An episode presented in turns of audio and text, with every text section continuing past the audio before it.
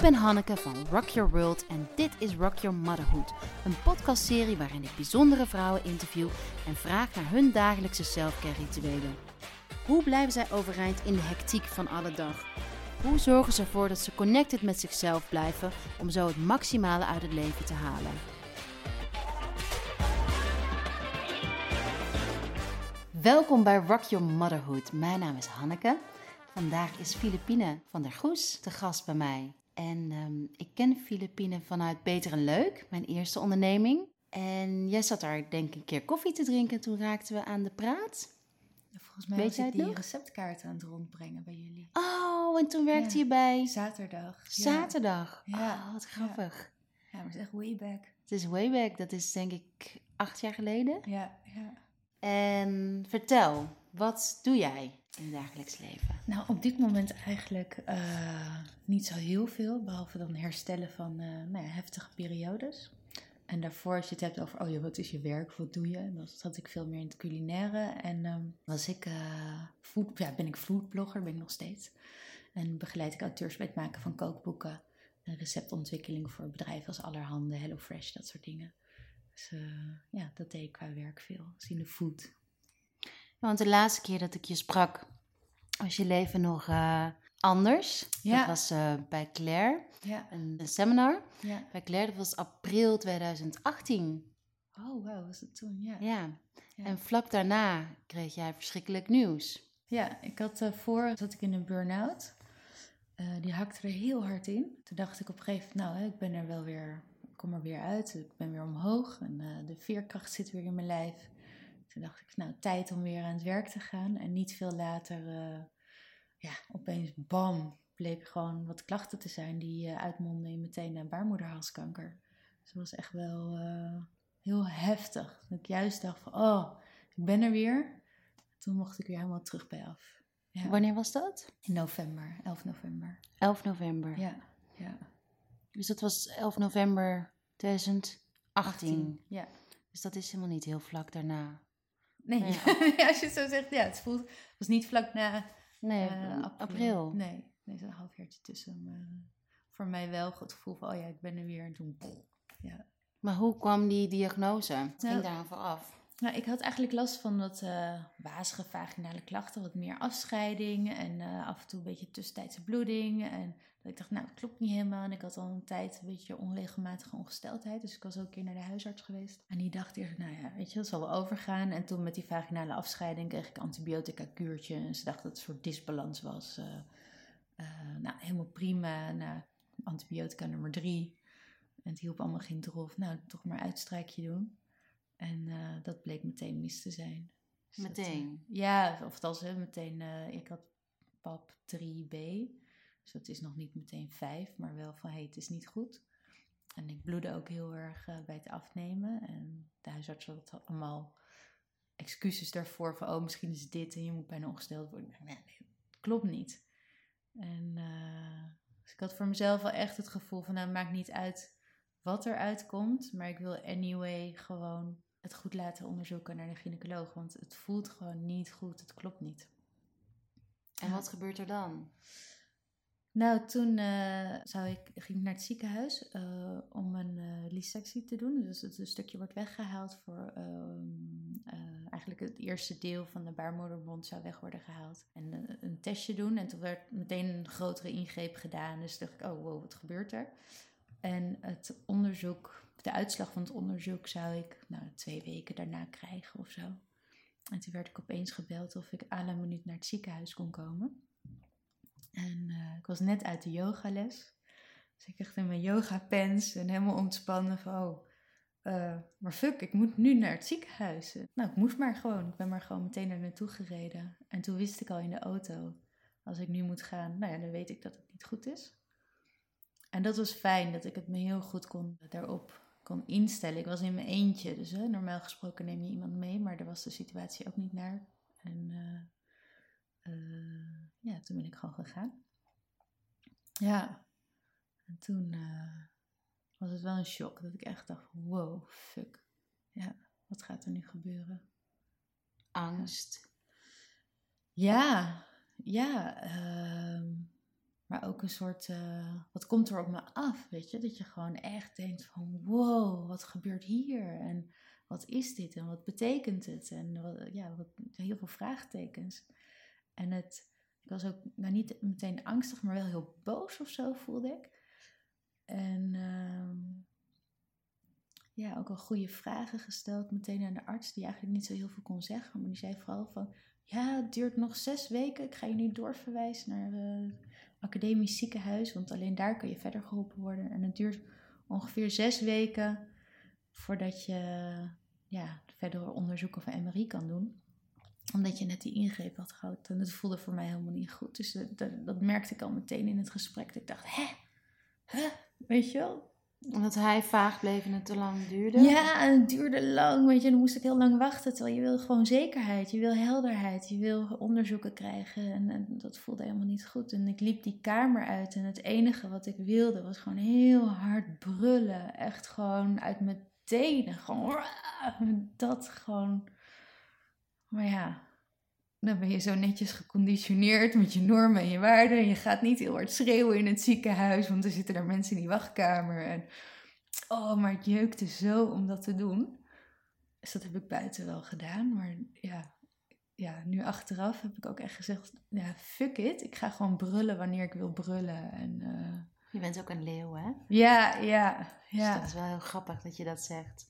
Ja, maar ook gewoon, weet je, laat die emotie maar op dat moment komen. Ga het niet opkroppen met. Het hoort niet, mag niet. Ja, weet je, het is gewoon fucking heftig. En, uh... Heb je het idee dat je dat eerder wel hebt gedaan? Ja, kijk, laat ik zo zeggen, als kind gooi je alles eruit. En dat is heel fijn en mooi. En uh, ja, ik ben wel redelijk volgens bepaalde regeltjes en etiketten opgegroeid. Of opgevoed, laat ik het zo zeggen. En dat hele gevoel van wat hoort en niet hoort, ben ik ook steeds meer aan het loslaten. Gewoon vooral te doen wat het voor mij goed voelt. En uh, mijn eigen waarheid daarin uh, te creëren. Ja, want vertel, dus je hoorde het, je hebt gebruld, maar wat gebeurde er daarna? Nou, toen, um, toen dacht ik echt van oké, shit, hoe gaat het verder? En op medisch vlak heb ik meteen een vriendin gebeld en zij is gynaecoloog. En toen hoorde zij het over die zes weken wachten. Die zei van, joh, uh, ik ken iemand in Amsterdam. Hele goede gynaecoloog, een van de beste van Nederland. Ik ga er vanavond bellen. En uh, de volgende ochtend kreeg ik meteen te horen dat ik bij haar langs kon komen. En binnen 48 uur zat ik daar op de poli en nam ze anderhalf uur de tijd voor mij. En nog geen week later had ik mijn MRI uh, in de pocket. Dus dat was op medisch vlak, nou ja, echt gewoon een dikke sparkle. En zoveel geluk. En emotioneel dacht ik meteen een paar dagen daarna: oh ja, wat gaat mij hier doorheen helpen? Want er komt heel veel. En uh, toen had ik voor mezelf bedacht dat er vier armen zijn, die zeg maar zo omhoog gaan en die mij dragen. En de eerste arm is de medische wereld, die heb ik heel hard nodig. En de tweede arm is voor mij goede voeding. Dus echt hè, hetgene wat je eet, dat je goed voor jezelf zorgt en voor je lichaam. En de derde arm is voor mij een goede mindset. Dus, hè, vanuit positiviteit en uh, krachtig zijn. En uh, de laatste is uh, liefde. Om liefde voor mezelf te hebben, voor mijn lichaam. En ja, ook echt liefde te mogen ontvangen. En daarin ook weer te mogen geven. Dus die wisselwerking. En die vier armen, die, die vormden voor mij een regenboog. Dat, Wat prachtig. Ja, ik dacht meteen van ik moet hier iets mee. Wat wordt het? En dit is mijn houvast. Je hebt het ook zo prachtig op je Instagram, vind ik, verwoord. En de mensen om je heen op de hoogte gehouden. Ik vond een van de hele mooie dingen die je schreef, je hebt heel veel mooie dingen geschreven, was dat je heel direct vroeg om stuur mij een kaartje. Oh ja, ja, ja. Dus op je Instagram feed had je heel direct stuur mij een lief, vrolijk kaartje. Ja. Zodat je ziekenhuis, toch? Dat je daar ja, dat was het moment dat ik uh, net geopereerd was. Mijn hele lichaam helemaal vol spanning zat van ja, adrenaline. Dat je hele lichaam nog op sharp staat van oh, er is iets gebeurd. En heel vroeg in de ochtend werd ik wakker en ik keek... Uh, toen dacht ik van ja, ik heb zoveel gegeven met mijn blog en alles en, en recepten en alles doe ik soort van gratis. Nou, ik ga nu iets terugvragen. Ik ik vraag of mensen mij willen steunen en mij een kaartje willen sturen naar het ziekenhuis. Ja. En kreeg je daar veel kaartjes van? Massive. Nou ja, het grappige was dat de vrouw, zeg maar de postbode van het ziekenhuis, een beetje zo riep van... Nou, uh, is de dorpsomroeper geweest? Die vond het eigenlijk een beetje belachelijk dat ik zoveel oh, post kreeg. Die irriteerde zich. Ja, ja, ja, die vond het echt te veel.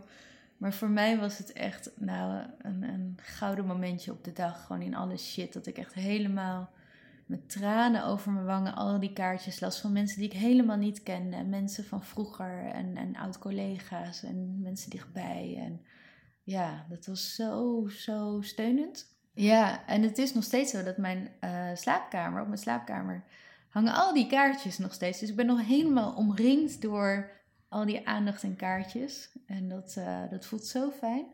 Ja. Mooi. Dus uh, en ook bijzonder dat mensen dat dus allemaal doen.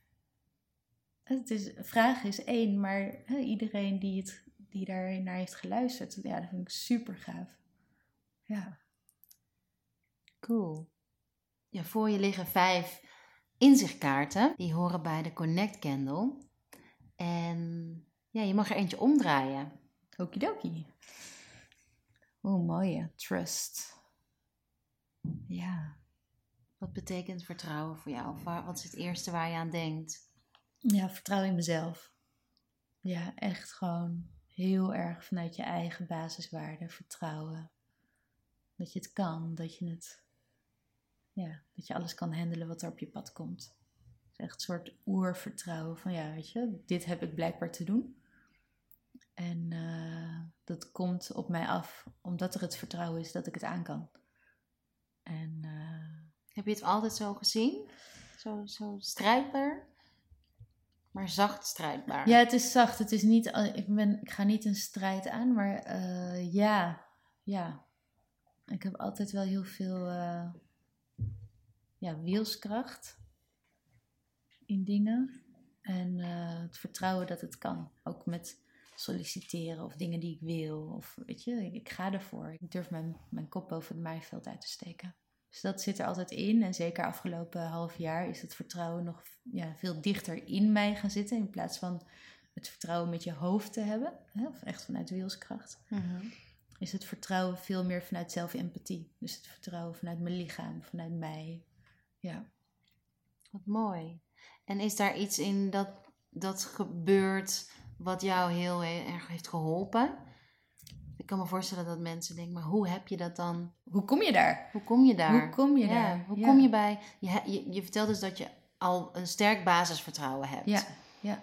Maar ik kan me voorstellen dat als je zulk nieuws krijgt, dat het vertrouwen in je lichaam ook heel diep zakt. Ja. Of had jij direct van, dit is een boodschap voor mij? Ja, als het gaat om het ziek zijn, was het voor mij meteen duidelijk dat dit niet zomaar op mijn pad komt. Ik word niet zomaar ziek. Ja, als je kijkt zeg maar vanuit je hart. Ik had mijn hart best wel afgesloten afgelopen tijd. En mijn seksualiteit niet heel erg laten stromen. En die twee zijn enorm met elkaar verbonden. Het is zelfs zo dat je baarmoederhals enorm met je hart verbonden is. Het is gewoon bizar. Ja. En ik geloof er heel erg in wanneer die ja, wanneer niet alles goed stroomt in je lichaam, ontstaan er blokkades. En die blokkades kunnen uiteindelijk een ziekte veroorzaken. Dus dat er precies op die plek, met natuurlijk nog wel wat andere omstandigheden die er waren, daar een zwakke plek ontstond. En dat daar uiteindelijk met een HPV-virus, wat de aanleiding is voor baarmoederhalskanker, uh, dat die de kans kreeg, was voor mij helemaal logisch. Dus uh, ja, het was meteen dat ik dacht, dat is oké. En dat basisvertrouwen, ja, dat zat daar ook weer in. Van het is goed. Het klopt. Ja. Ja, want je vertelt je baarmoeder en je hart verbonden. En ik kijk heel erg naar de chakra's. Ja. Jij ook, denk ik. Of in dit geval niet zozeer? Ja, ook. Maar ik, ja, ik zit misschien wat minder diep in die materie dan jij. Maar, uh... maar um, ja, dus de, je tweede chakra, je vertelde ook toen net al iets over... ik heb altijd zoveel gegeven. Ja. En je tweede chakra gaat ook heel erg over de balans tussen geven en ontvangen. En als daar iets mis in is, in die balans, dan ontstaan er blokkades. Oh, mooi. Ja, ik herken wat je zegt. ja, te veel gegeven. Ja. En nee, daar kwam eigenlijk ook die burn-out vandaan. Ja. Dat je echt helemaal jezelf kwijtraakt. Ja, dus daar zat ook de disbalans. En ehm, ik kijk altijd heel erg naar wat zat er dan achteraan dat je, eh, achter dat je te veel gaf. Ja, dat weet ik ook. Weet je ook? Ja. Ja, dat is niet van de een op de andere dag hoor, dat ik dat eh, wist. Maar vanuit de burn-out ben ik wel eh, ook met hulp van hele fijne psychologen gaan kijken van goh, waar, waardoor komt het dat ik mezelf zo over de kop heb gewerkt? Waardoor komt het dat ik mij zo heb gegeven? Ja, dus het zijn echt dingen vanuit mijn jeugd, vanuit thuissituaties. Eh, ja, een broer die heel strijdkrachtig was in dingen. En ik dacht van, oh, dan moet ik juist ja, het lieve meisje zijn en, en hè, niet te veel rebels zijn en eh, altijd maar hè, de ander te vriend houden. Even in het kort. En eh, ja, dat is eigenlijk, denk ik, daar ontstaan vanuit een soort overlevingsmethodiek die ik heb ontwikkeld. Ja. En eh, ja, dat is zich gaan uitvergroten naar het extreme. Ja. Ja, en je bent een leeuw.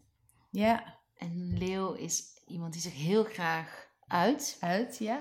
eh, ook creatief gezien. En ook creativiteit is ook je tweede chakra. Ja, En een leeuw is ook iemand die graag een leider is en die ook graag gehoord wil worden. En dus juist wat minder aanpasser. ja dat, dat vind ik. eh, ehm, ik hoor wat je zegt, maar ik, ik voel ook van. Ik heb me juist ook op heel veel vlakken juist aangepast. Ja, ja, ja. Dus er zit een soort tweedeling in.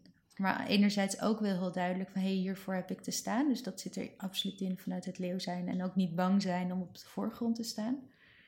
Maar soms ook wel te veel aanpassen. Wat misschien helemaal niet bij die natuurlijke Ja, juist. leeuw... Ja, precies. Juist. Ja, ja, ja. Dus ja, juist niet. Ja. Ja. Ja. Dus ja, je hebt je te veel aangepast. Wat, wat, überhaupt, wat niet in jouw natuurlijke karakter helemaal Nou, ligt. Precies. En ja. dat kan, ehm, ook als ik Ayurvedisch dan weer kijk, Ja. naar de elementen die je in je hebt. ja. Je hebt veel vuur in je. Ja, is dat niet per definitie dat jij heel veel... Je hebt natuurlijke mensen die het voor hun natuurlijk is om te geven. Ja. En jij bent meer iemand... ehm, ja, jij doet het op een andere manier. Dus je hebt wat meer vuur van nature wat minder water en aarde. Ja. Een burn-out is letterlijk jezelf opbranden, te veel vuur. Te veel geven, te veel in de gejaagdheid, te veel in perfectionisme, te hard, te Heel weinig kracht. Heel veel vanuit ego, wilskracht, Ja, ja. eh, doorgaan. Ja. En te weinig vanuit dat waterelement met compassie. Yes. Terwijl ook dat waterelement zit ook in jou. Ascendant, ja, ascendant is kreeft. Ja. Ja, dan moet je me helpen hoor, want daar Oh, weet ik geen drol Je, vanaf. je, je rising sign is je... mm, Dus je hebt je sun sign, Ja? dat is je, mm, je persoonlijkheid. Ja. Dat is, je, dat is leeuw. Dan heb jij je maanteken, dat is ook leeuw. En dan heb je je rising sign. En dat is meer op je, hoe je overkomt op anderen. En dat is kreeft. En wat doet een kreeft? Een kreeft, die ontwijkt. Ah. Dus die loopt een beetje scheef. En die ontwijkt. Ja. En kreeft is, kreeft is heel gevoelig. Een kreeft is, ehm, staat voor huiselijkheid, voor relaties. Relaties met jezelf, relaties met een ander. Vooral die gevoeligheid. Maar ook echt dat huiselijke. In je, weet je, in je schild. Mhm. Ja. Dus dat zijn wel twee dingen die voor jou, ja, die je mee kan nemen in je persoonlijkheid. Ja, die zit er absoluut in. Dat het hele zachte, warme en eh, ja, zon- zonder te soft te zijn of zo. Maar dat wel heel erg dat voor een ander, om een ander geven of attent willen zijn. En ja, dus dat klopt wel. Dat is mooi. Ja, dat had- had ik nog helemaal niet zo bekeken. Ja. Maar trust. Ja, we hadden het ook nog daarover. Dat was wel leuk. Hoe ben je daar nou gekomen met die, dat vertrouwen? Ja, Wat mij heel erg heeft geholpen is ook yoga. En dan echt specifiek kundalini yoga.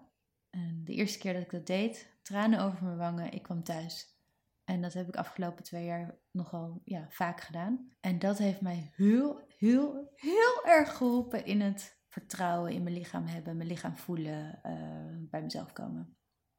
Ja. En eh, was dat omdat je daardoor ging voelen? Of, eh, of in het hier en nu? Of dat het ging leven? Of Nou, dat je voor mij staat Kundalini heel erg om je, je prana, je levensenergie wakker te maken. Ja. Wat na een burn-out best wel laag is. Je, je- en ook wat je vertelt van je hart afgesloten. Dus dat ik me voor kan stellen dat Kundalini alles opent. Ja, Kundalini heeft het geopend. eh, maar vooral ook de bewustwording van mijn, eh, van mijn lichaam. Dus echt heel erg het voelen van... hé, hey, tot hier kan ik vandaag. En met mildheid en zachtheid kijken... het is oké dat het even tot daar gaat. En ik hoef niet op die wilskracht helemaal er doorheen te jensen. Ja, tuurlijk kan ik... weet ik hoeveel push-ups doen of maakt niet uit. Maar het hoeft niet. En als mijn lichaam zegt van... joh, cut the crap... dan is het prima. En wat er ook heel mooi aan is, is juist het leren vanuit je fysiek. Er zijn gewoon dagen dat, je, dat mijn rechterarm gewoon anders doet dan mijn linkerarm. En dat ik dan gewoon echt kan merken van, hé, hey, blijkbaar is iets waardoor mijn rechterarm nu anders doet. En dat hij het even minder doet. Nou ja, en die bewustwording, die vind ik echt super. En daarnaast ook eh, met Kundalini yoga zit iedere les zit, gekoppeld aan een bepaald thema. En dat kan eh, ja, meer vanuit de spirituele hoek benaderd worden of meer vanuit de fysieke hoek. Dus het kan niet zijn oh, eh, dat je oefeningen gaat doen voor je lymfesysteem, wat redelijk praktisch is. Of je kan iets doen voor je arcline of je zoveelste body die je hebt vanuit de yoga-filosofie. Eh, en juist die verdieping in het sporten eigenlijk en, en dat verhaal erbij heeft mij heel veel gebracht. Eh, ja, om verder te kijken en iedere keer zo'n klein puzzelstukje. Iedere week weer zo'n puzzelstukje te krijgen. Ja, dat vond ik echt super. Mooi. Ja, ja. Trust. Trust, yes. Ja, de tweede kaart. No. Intuition. Ja, oeh. pff, Die ben ik wel een tijd kwijtgeraakt. Ja. Ik zat zo in mijn hoofd. Jongen, jongen, jongen. Alleen maar eh, dit moet, dat moet, want dan. En je hele intuïtie en je onderbuikgevoel gewoon helemaal negeren. En wat goed voelt.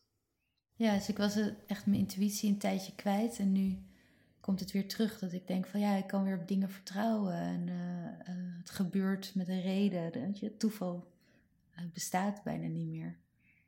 Dus dat, eh, ja, echt die intuïtie. Jezelf daarin volgen. Dat, het is eng op een bepaalde manier. Want soms druist het gewoon in tegen je hoofd. En er komen mooie dingen uit, ja. En je intuïtie, want daar hebben we het nog helemaal niet over gehad, maar je zoon, Ja, ja, Bo, ja, is vijf. yes. Ja, ik vind het wel een mooie kaart om daarin de relatie te trekken met je intuïtie. Ja, vertel jij, als je denkt aan je zoon en intuïtie en het moederschap, wat komt er bij jou op? Oh, nou, ehm, enerzijds heel erg mijn hart volgen in het moederschap. Maar het kwam ook niet vanzelf. In de zin van, je wordt opeens moeder. En wat, ja, wat komt er op je af? Ik vond het best wel heftig. En Bo vond het volgens mij als baby ook heel heftig. Die heeft veel gehuild. En ik wist ook niet altijd wat ik moest doen, dus ik vond het wel moeilijk. En wat we wel alle twee heel sterk hebben, we hebben zo'n sterke band. En iedere keer weer gewoon naar elkaar toe en contact maken en de rust nemen, de tijd en luisteren en erkennen wat er bij hem is. En eh, ja, dat, dat heeft heel erg geholpen in ja, gewoon mijn hart volgen in het moederschap. En eigenlijk van die kant heel zacht, heel warm, heel ehm, op een bepaalde manier eh, veel zelfopoffering. Dus daarin ook over mijn grenzen gaan. En daarin ook eh, moeilijk vinden om grenzen aan te geven naar hem. Want kinderen hebben dat ook nodig. Maar ik dacht, nee, nee, alles vrij. En zacht en sturing. Maar ja, dat ging op een gegeven moment ook niet meer. Eh, Tot wanneer deed je dat? nou, dat ging eigenlijk. ehm, nou, ik denk dat hij eh drieënhalf of zo was, of iets ouder. Dat er toen echt een moment kwam dat ik dacht van, oh, dit gaat helemaal niet meer goed. En dat was eigenlijk ook de spiegel van, hé, hey, waar sta ik nu zelf? En ik trok het allemaal niet meer en ik kreeg het niet meer voor elkaar. En het enige wat ik achteraf gezien, eh, wat er gebeurde, was dat hij mij aan het spiegelen was in de stress Ja. en de hectiek. en de wilskracht. En dat hij daarin uh, ja, ging, ja, ook niet, zich niet lekker voelde. Uh, dus daarin is ook heel veel veranderd op een goede manier. Dat ik zelf ook meer mijn grenzen aangaf en uh, hij ook op een goede manier. En ook van, dat ik dat meer respecteer. nou, niet meer respecteer, ik respecteerde het eerst te veel. maar nu is er meer helderheid voor hem, waardoor het veel makkelijker gaat. Ja, en voor mezelf ook. Dus het moederschap, ja, vond ik daarin uitdagend. De eerste jaren. Ik voelde me daarin ook wel alleen, ook in de relatie. Uh, ja, alleenstaand. Op emotioneel vlak. Weinig gesteund daarin. dat is hoe ik, hoe ik het heb ervaren, laat ik het zo zeggen. Ja, maar dat klinkt herkenbaar. En dat is ook wat ik zelf heb ervaren. Ja. En wat ik ook heel veel om me heen hoor. Ja dat we mm, ja, ons eenzaam voelen. Voor mij was het, en ik weet niet of het voor jou was, omdat ik die struggle voelde. In plaats van dat alles van een leien dakje ging. Ja. En dat eigenlijk jezelf geen kans geeft om het als avontuur te zien, omdat je het meteen goed wil doen. Oh, zeker. Ja. Ja, of goed wil doen. Ja, je, je doet het op de beste manier die je denkt het te kunnen doen. En ehm, ja, wat, uh, wat ik daarin ook heb, wel heb geleerd is als je kijkt naar dieren, dan zijn heel vaak de mannetjesdieren heel erg bezig met andere dingen. En die vrouwtjesdieren zijn gewoon enorm aan hun kind gekloekt. dat zie je ook bij fazanten. Een mannetjesfazant heeft heel veel veren en die mag opvallen, want die kan alle kanten op. Maar die vrouwtjesfazanten zitten helemaal in de schutkleuren, want die moeten bij hun kroost blijven. En daarin ja, was ik gewoon echt ook heel erg met mijn kind verbonden. En was ik, voelde ik me daar alleen in. Toen dacht ik, oh, wat zou het fijn zijn om een olifant te zijn. En dat, eh, die olifant, die mannen die doen lekker hun dingen. En die, die zijn veel meer vrij. En hoe fijn is het als je dan ja, met andere moeders elkaar steunt. En de oma's. En ja, gewoon echt als vrouw zijn. dat je elkaar begrijpt vanuit het moederschap. Ja, dat, is, uh, dat is mijn hoop met deze podcast. En de events die rondom deze podcast ook ja. gaan zijn. Dat je, en ook de kaars trouwens ook. Dat we ja. ja. daarbij stilstaan dat we niet alleen zijn. Ja, ja, het voelt in deze maatschappij lijkt je soms echt zo'n eilandje. Ieder in zijn eigen huis, met zijn eigen dingen. En dat je het in je eentje moet oplossen. En natuurlijk heb je social media, maar dat is het niet je, ja, het echte contact. het zou zo mooi zijn als dat veel meer uh, opengegooid wordt. Eigenlijk weer een beetje naar vroeger. Dus hoe cool dat jij dat gaat doen. Op jouw, uh, ja, dat jij daar een podium voor biedt. Ja. Ja, een beetje weer als olifanten. Ja, ik vind het ook echt leuk dat jij de, die vergelijking trekt met dieren. Ja. Ik hou ook heel erg van dieren. In, in, ja, nee, vind ik mooi. En, en is er iets significant veranderd voor en na de diagnose in de relatie met je zoon? Tot er, ja. Um, ja, hij heeft zich wel zorgen gemaakt. We hebben een hele sterke connectie, dus dat merkt je gewoon in angst en dingen. Um, maar ik vind dat hij het heel goed heeft gedaan, heel mooi. En ja, ook de momenten dat ik er was of dat we samen waren, de dag, dan probeerde ik ook echt voor hem er te zijn. Als ik daarna weer helemaal knock-out ging van de chemo en de bestralingen. En ja, was het ook prima, maar wel er te zijn. En hij uh, is veel zelfstandiger geworden. En hij, uh, ja, Patrick en, en Bo hebben een hele sterke band gekregen. Dus zijn vader. En ja, dat is gewoon heel mooi hoe dat, hoe dat verschuift. Hè? Waarin ik eerst enorm op de voorgrond zat voor Bo in alles. kon ik dat niet meer. Dus ik moest wel naar achteren. En dat vond hij heel moeilijk.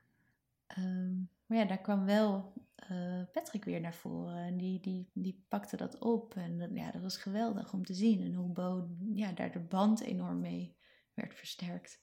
ja, mooi. Ja, en de frustratie van Bo. Want ik, ja, ik kon nauwelijks meer... Ja, ik, zeg maar door de operatie is de zenuw bij mij doorgesneden.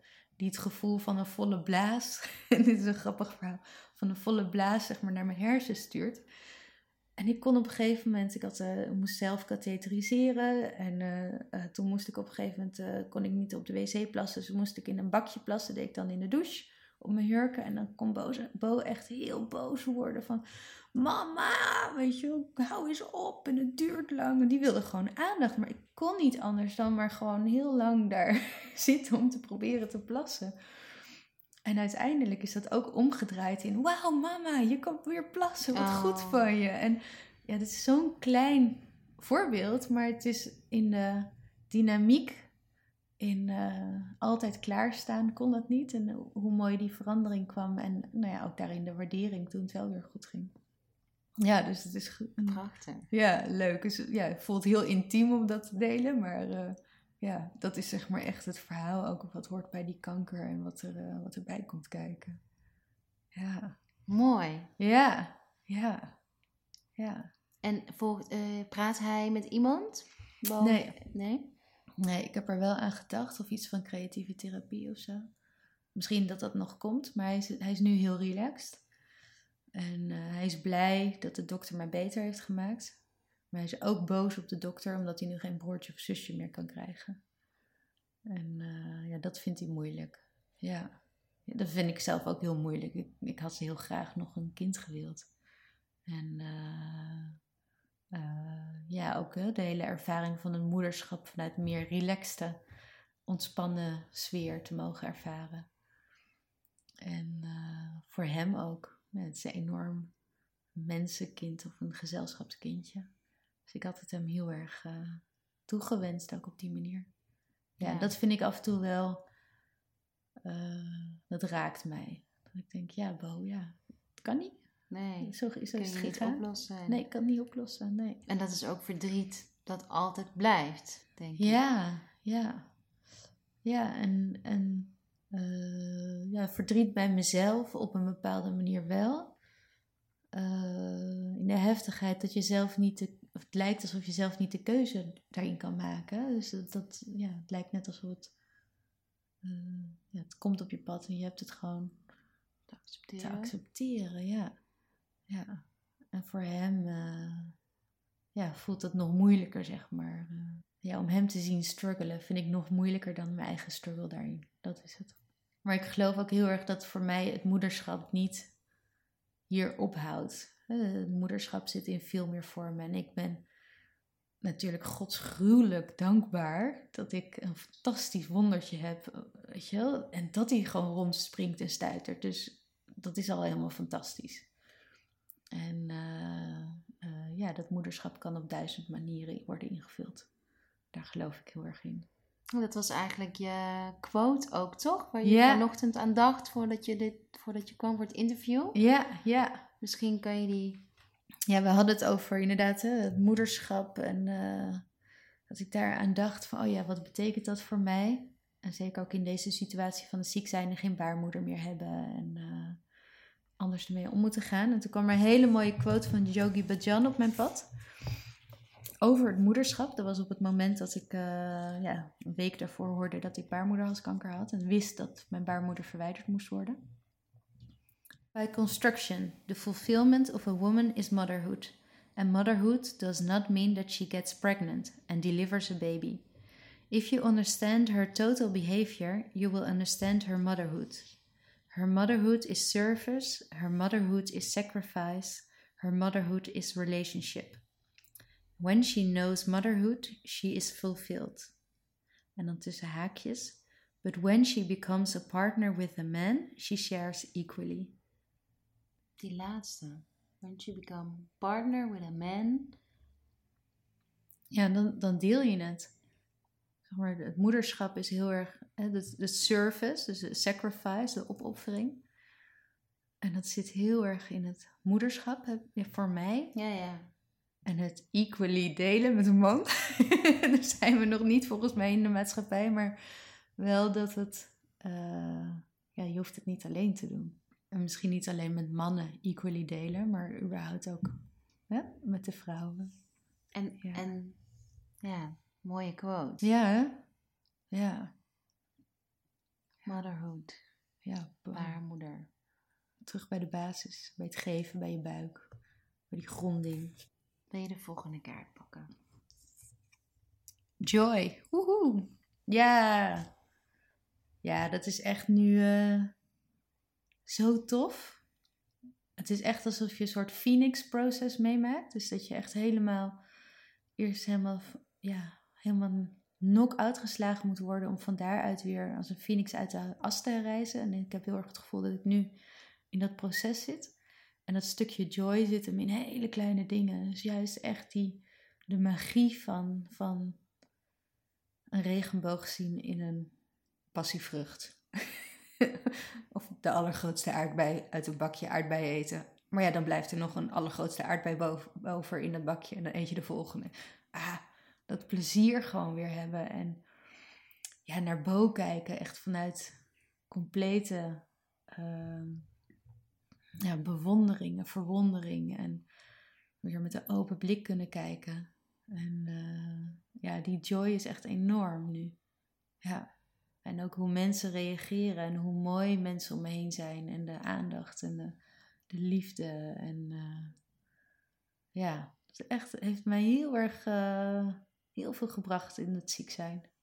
Hoeveel mooie sparkles er in de shit. Oh ja, dat is echt zo.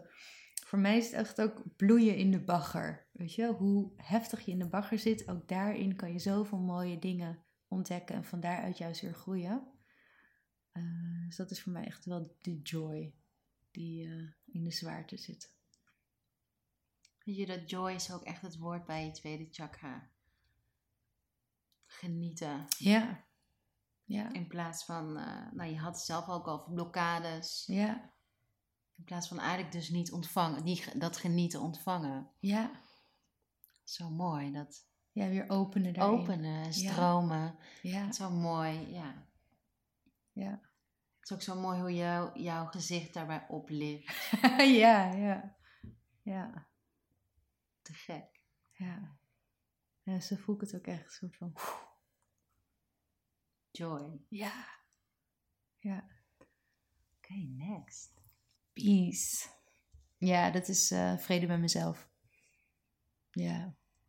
Echt gewoon uh, die wilskracht loslaten. En het is oké. Okay. En het hoeft niet allemaal perfect. Het is prima. Uh, ik heb genoeg, nou ja, vuur in mij om te doen wat ik te doen heb. En er, maar het hoeft niet in alles. En daar de vrede in vinden en de rust en de ontspanning. Ja, dat is voor mij peace. Heb je iets speciaals met water? Uh, ik douche heel lang. koud. oh ja, douche je altijd koud? Nee, nee, wel of ik douche koud af. En ik ben nu bezig met uh, sadhana. Iedere ochtend om vier uur opstaan. Voor elf dagen. En dan wil ik ook alleen maar koud douchen. Ja. en ik drink alleen maar water. Ik drink bijna niks anders. Ja, want dat is wel...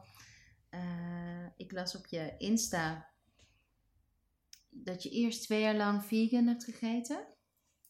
Heb ik dat goed? Nee, nee, een paar maanden. Een paar maanden. Ja. Op welk moment was dat?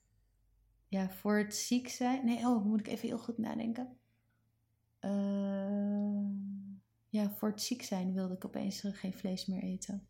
Geen dierlijke producten. Alleen, ik had alleen nog Toen wist je het nog niet? Toen wist ik het nog niet, nee. Toen had ik heel gezond. En opeens kreeg ik een enorme weerstand tegen vlees. En dan had ik wel nog af en toe een beetje kip of een beetje uh, vis. Af en toe.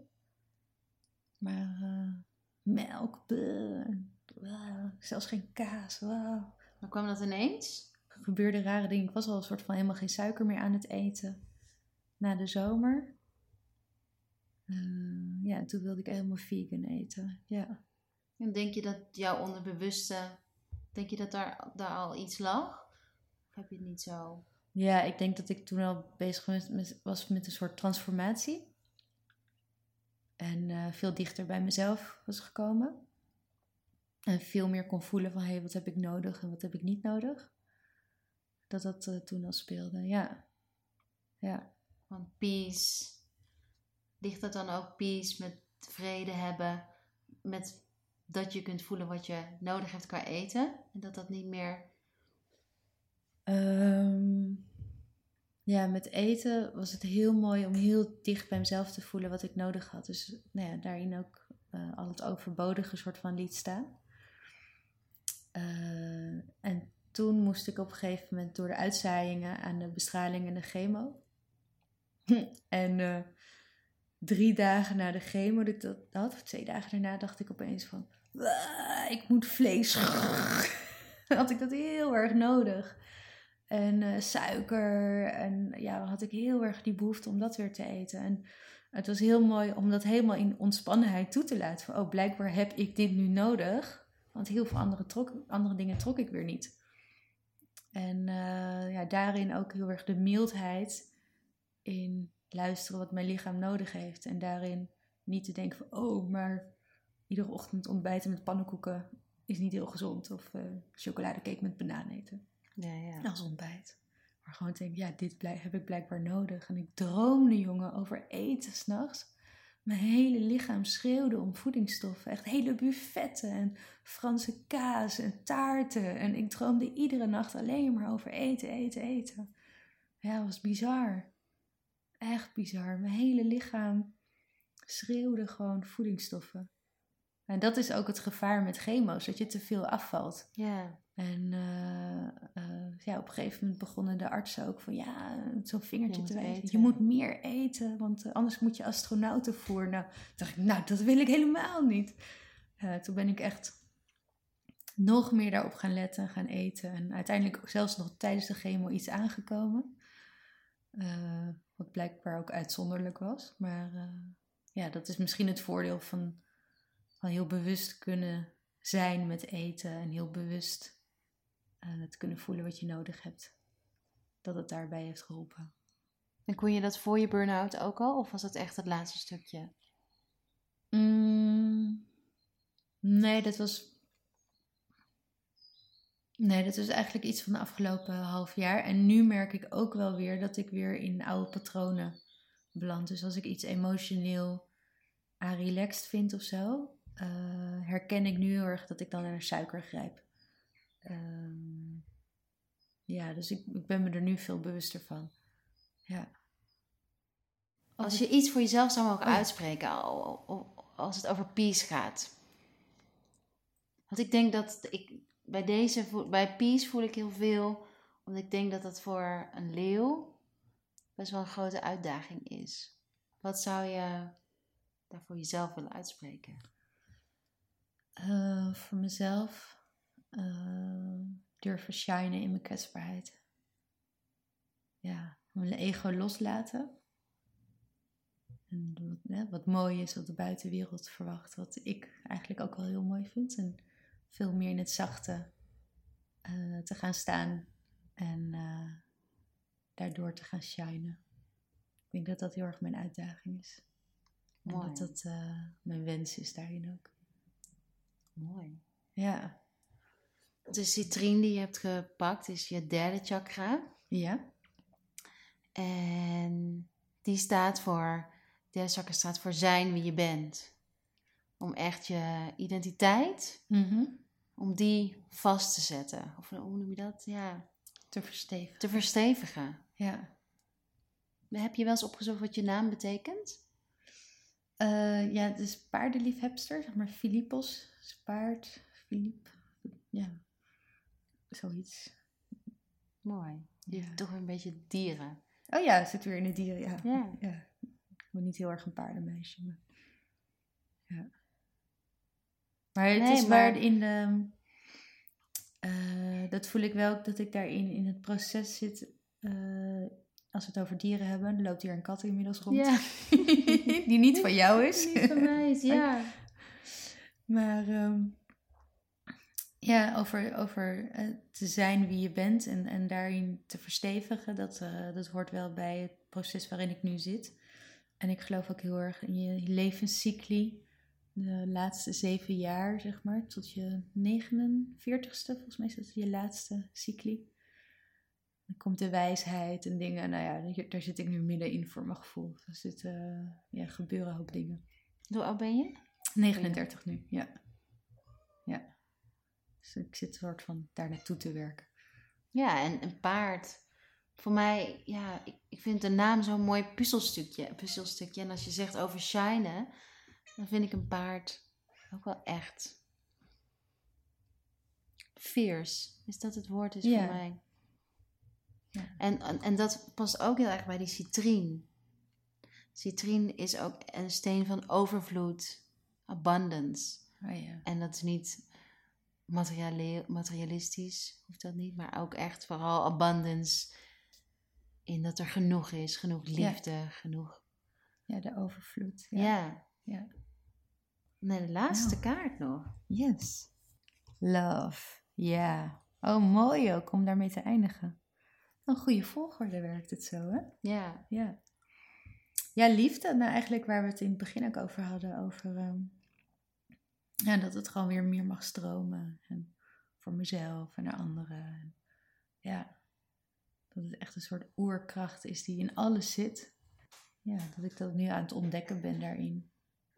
Ja, heel, eh, hele mooie eh, ervaringen daarin opgedaan. En eh, ja, ook in de diepte van het donkerste zoveel liefde mogen ontvangen van mensen. Ja, hele, ja. hey, hoi. nou, dankjewel Katje. Ik had een Ja. beetje liefde nodig. Nu kom je de bij mij gezellig op schoot. Ja. Ik heb de kat heel even buiten gezet. Ja. Eh, liefde. Ja. ga even voorlezen wat er op de kaart nog meer staat.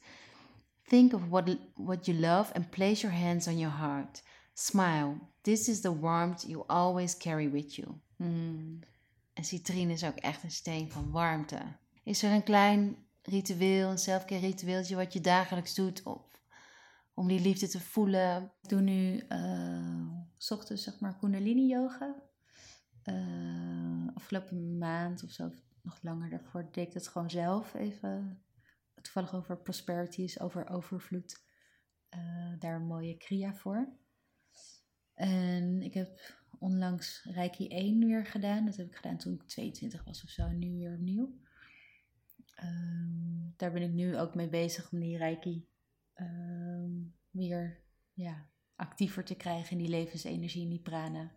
En dat is voor mij ook wel echt een stukje liefde. En ja, het is bizar om te voelen wat de energie is die door je handen heen stroomt. En dat als ik dan op mijn buik leg, dat het daar dan zoveel warmte geeft. En blijkbaar heeft mijn buik nog gewoon heel veel liefde daarin nodig. Ja, En warmte en herstel. En eh, dat is echt enorm eh, ja, overhoop gehaald.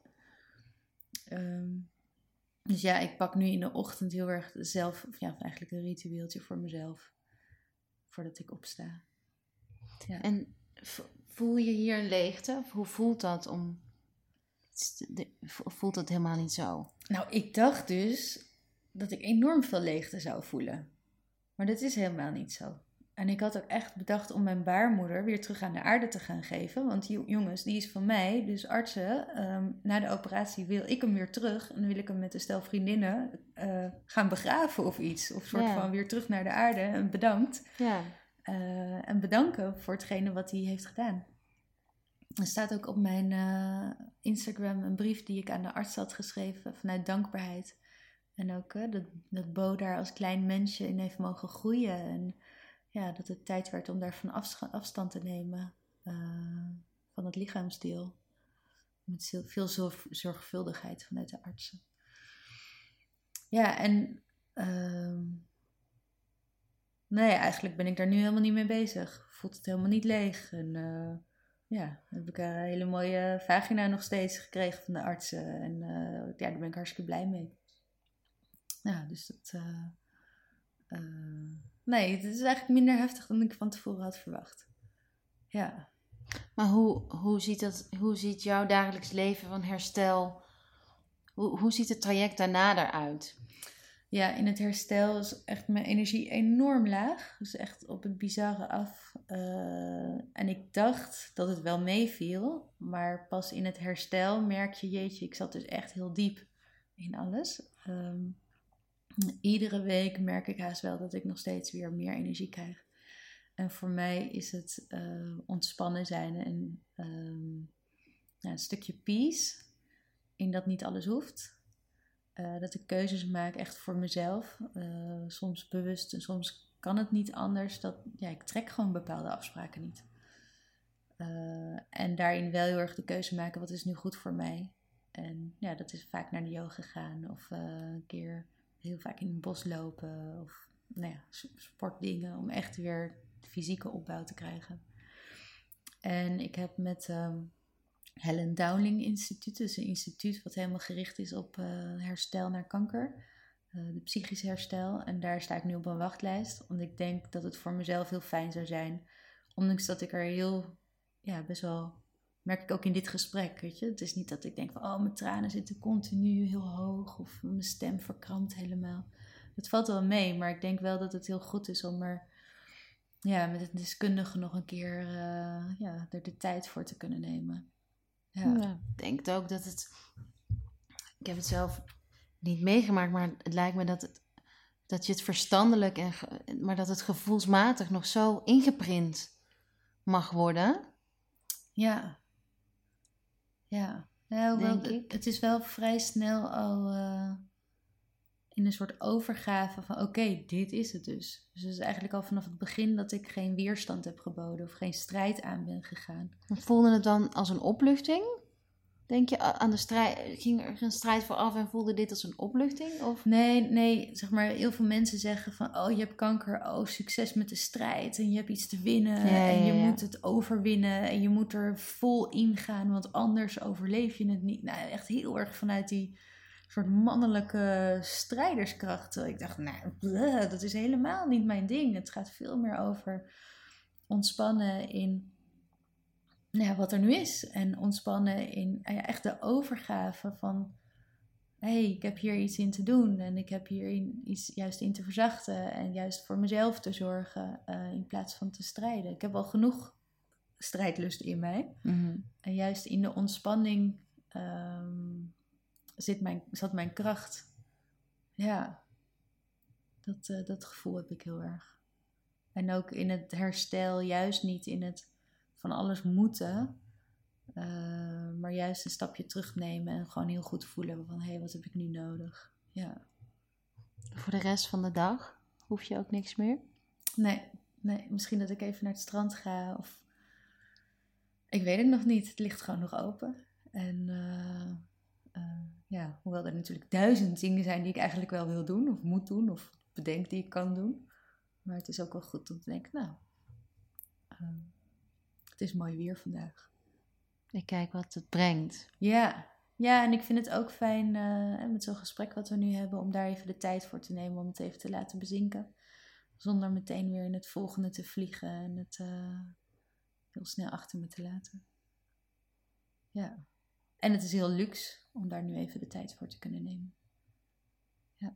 En ben je, ga je met een gerust hart de toekomst in? Ja, uh, tuurlijk, het is spannend. Ik heb iedere zoveel maanden controles en ik weet niet hoe mijn lichaam alles op gaat ruimen en aan gaat pakken. Maar er zit een enorm vertrouwen in mij dat het uh, goed is zoals het is. En vanuit die gedachte is het goed zoals het gaat. En daarin, ik weet het niet. Ik weet niet hoe dingen lopen. Ja, ik kan weer baarmoederhalskanker krijgen. Ehm, ja, ik kan op andere plekken kanker krijgen. Maar jongens, ik kan ook gewoon minimaal 80 worden. En als ik helemaal ga bedenken wat er allemaal kan gebeuren, dan word je stondzaggereinig en uh, super angstig. Ja, dat is gewoon zonde van mijn tijd. Dus dat doe ik niet. En uh, ja, ik leef gewoon nu. Dat is veel belangrijker. En dat ik veel meer denk van, oh ja, wat vind ik belangrijk en wat wil ik graag nog sowieso überhaupt nog doen. Weet je, bucketlist, fuck it. Mijn bucketlist is een soort van vandaag, iedere dag opnieuw. En uh, um, zonder te extreem te maken. Dus niet dat ik het gevoel heb dat ik nu alle minuten de Trans-Siberia Express moet doen. Hoewel ik dat heel graag wil. Maar, maar eh, daarin voel ik tijd. En geen angst. En uh, ja, iedereen gaat in die end dood, weet je. Jij, ik, maak niet uit. Iedereen gaat dood. Ja, dus ik heb daar niet de angst uh, om het leven te laten. En wat wel zo is, is in die angst over dood, uh, die heb ik niet naar mezelf, maar als we het hebben over het moederschap, is dat het meest benauwde gevoel wat ik kan hebben ja, om een kind achter te laten. En dat vind ik het meeste, nou dan merk ik nu ook, dat raakt mij dan. Weet je? Dat daarvan denk ik van, ah, oh, auw, auw. Dat vind ik het heftigste. Maar niet voor mezelf. Voor mezelf, ja, is het goed zoals het gaat. Maar voor je kind, wow. Daarin het moederschap en dat durven loslaten. Nou, dat is voor mij nog wel echt next level. Maar daar hebben we alle tijd voor. Daarin kunnen we groeien. ik zie dat jij ook. Uh... ja, tuurlijk. Ja. Ja, de ja. ja. Want je wil je kinderen niet achterlaten. Nee. Nee. Nee, ze geven ook zoveel in het, in het leven, zoveel moois, dat je daar heel erg van wil genieten. Ja, ja kom je mij een beetje liefde geven? Dat kan ja. ik wel gebruiken met die traantjes, hè? Oh, dankjewel. De kat komt meteen. en de kat komt me even knuffelen. Ja. Oké. Wil jij... Wil je nog iets kwijt? Een mooie quote of een boodschap die je wilt delen? Ja, eigenlijk uh, wat ik in de afgelopen tijd heb geleerd, is vooral heel erg te ontspannen in het hier en nu. En uh, ja, gewoon niet meer zo druk te maken om alle hectiek. En echt gewoon de liefde te laten uh, stromen en daar vooral op te focussen. En dat wil ik heel graag anderen meegeven. Ook al is het één minuut per dag. Dat je gewoon even weer bij jezelf kan komen. Gewoon, ja, wat heb ik nodig? En wat, uh, daar word ik echt blij van. Wat kan ik een ander geven? Ja. Mooi. Dankjewel. Ja, jij ook bedankt. Dankjewel. Wil je deze podcastserie ondersteunen? Koop dan een Connect Candle op de Rock Your World shop. Van iedere verkochte kaars gaat er 2,50 naar Because We Carry. Een stichting die moeders op de vlucht helpt.